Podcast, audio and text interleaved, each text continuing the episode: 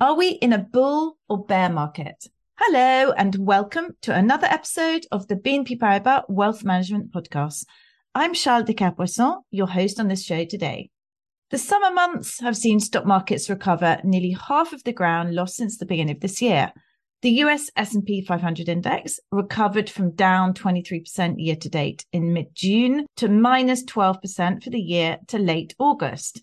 In Asia, Japanese stocks have even recovered to nearly flat for this year. Meanwhile, economic recession worries continue to loom large as galloping inflation rates hurt corporate investment and consumer spending particularly in Europe, where sky high energy costs continue to weigh heavily in the wake of the conflict in Ukraine. To help me unpack this complex environment, Edmund Shing, Global Chief Investment Officer at BNP Paribas Wealth Management, joins me. Good morning, Edmund. Good morning, Charlotte. So, a question many investors are asking is Are we likely to see further falls in stock markets this year? Or is the recent mini rally the start of better times ahead for stocks? In a nutshell, has all the bad news already been priced in? A very difficult question to answer. A good question, but difficult to answer at the moment for one simple reason that even during previous bear markets, such as in 2007 to 2009 or 2000 to 2002, you've always had the fall in, in stock markets being punctuated by brief rebounds before then the fall resuming we could be in that situation eh, today because we've had a good fall since the beginning of the year, but then a mini rally over the last two months over the summer, and now a bit of a pause.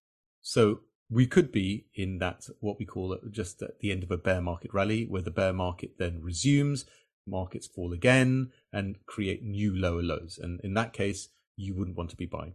However, it is also possible that we have seen the bottom already and that we are at the beginning of a new bull market, that the worst is already priced in, and that in fact over the next 12 months stock markets could go higher.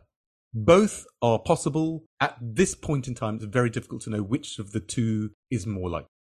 And what about the negative factors? Well, there are plenty of negative factors. That's why we've been in a bear market for this year. The obvious ones. Firstly, global economic growth has slowed sharply. There is a, a rising risk of recession, particularly in Europe, but also in the US and even in China. Growth isn't great. So none of the main economic motors in the world are firing particularly well at the moment.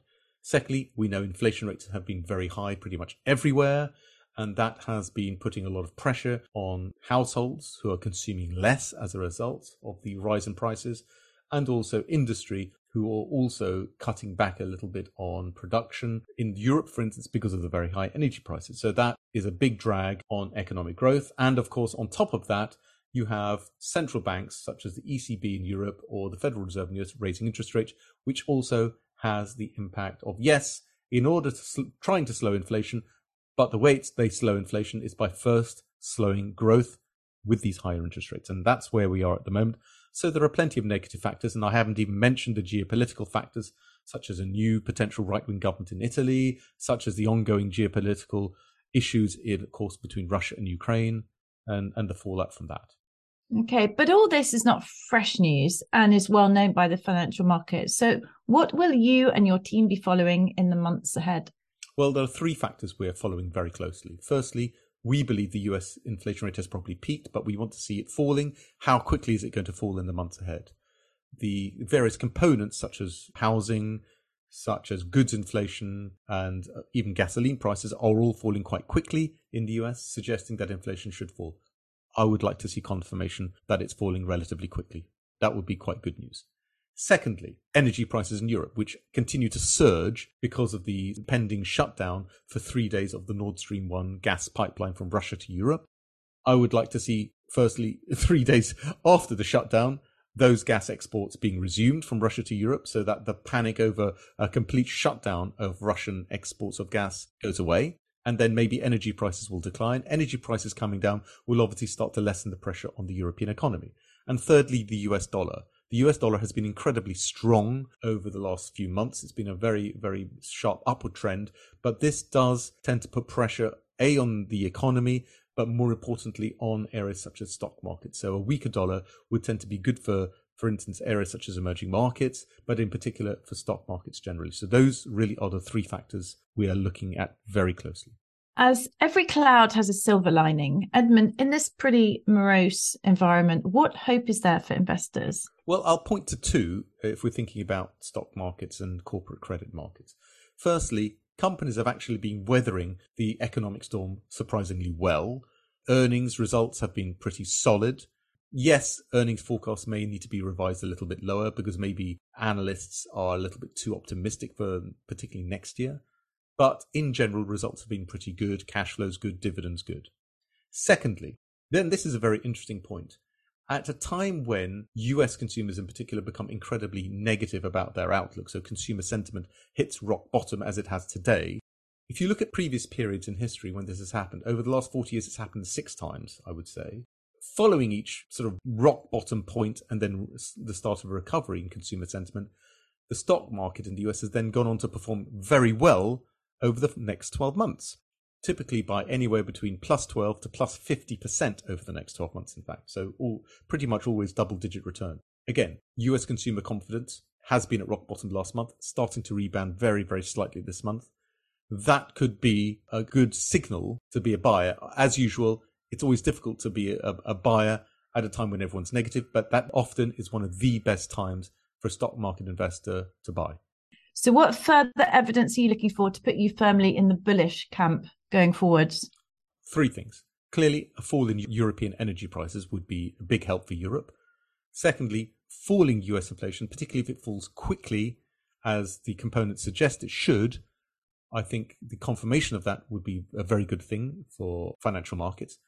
And thirdly, the Fed changing its communication, sounding less aggressive, more moderate, saying basically the economy is slowing, inflation is slowing, the interest rate hikes we've done are working, we don't need to do so many more. I think those are the three things I would look at. Maybe to add a fourth, the US dollar. If it were as a result then to fall back, that also would be seen as a positive. So these really are the elements I'm looking for to decide whether or not to be more bullish on, for instance, stocks. And what are your favorite stock markets and sectors today? So, regionally speaking, I think the two I would focus on right now are the two we focused on for quite a while, which is the UK and Japan. Japan benefits being an export led economy and stock market from a very weak Japanese yen against a very strong dollar. So that is uh, helping Japanese earnings, and I think that will continue to be the case. The UK is certainly helped by its preponderance of, for instance, oil and gas stocks. So that clearly has helped, and I think will continue to help, and are still offering very good valuations and healthy dividends. I think the next market, if we were to take a more positive view on stock markets, would be the US, in particular areas such as the mid cap segment of the US, where we start to see some relative strength. So that could be the next area to look at if if we were to see what we hope to see from the indicators going forward. In terms of sectors, the obvious one, of course, is oil and gas, but I would say energy more broadly, and that would therefore include renewable energy such as solar energy, the circular economy theme, therefore, which is linked to that, and within that, companies and sectors that are focused on energy efficiency and energy conservation. So things like insulation, heat pumps, LED lighting, and so on, just to give a few ideas. Edmund Shing, thank you very much. And to our audience out there, if you enjoyed today's episode, please like, share, and subscribe to our podcast channel on Apple Podcast, Podcast Addict, Spotify, or any other provider. Search for BNP Paribas Wealth and do visit our website to check out our investment strategy research. Goodbye and until next time.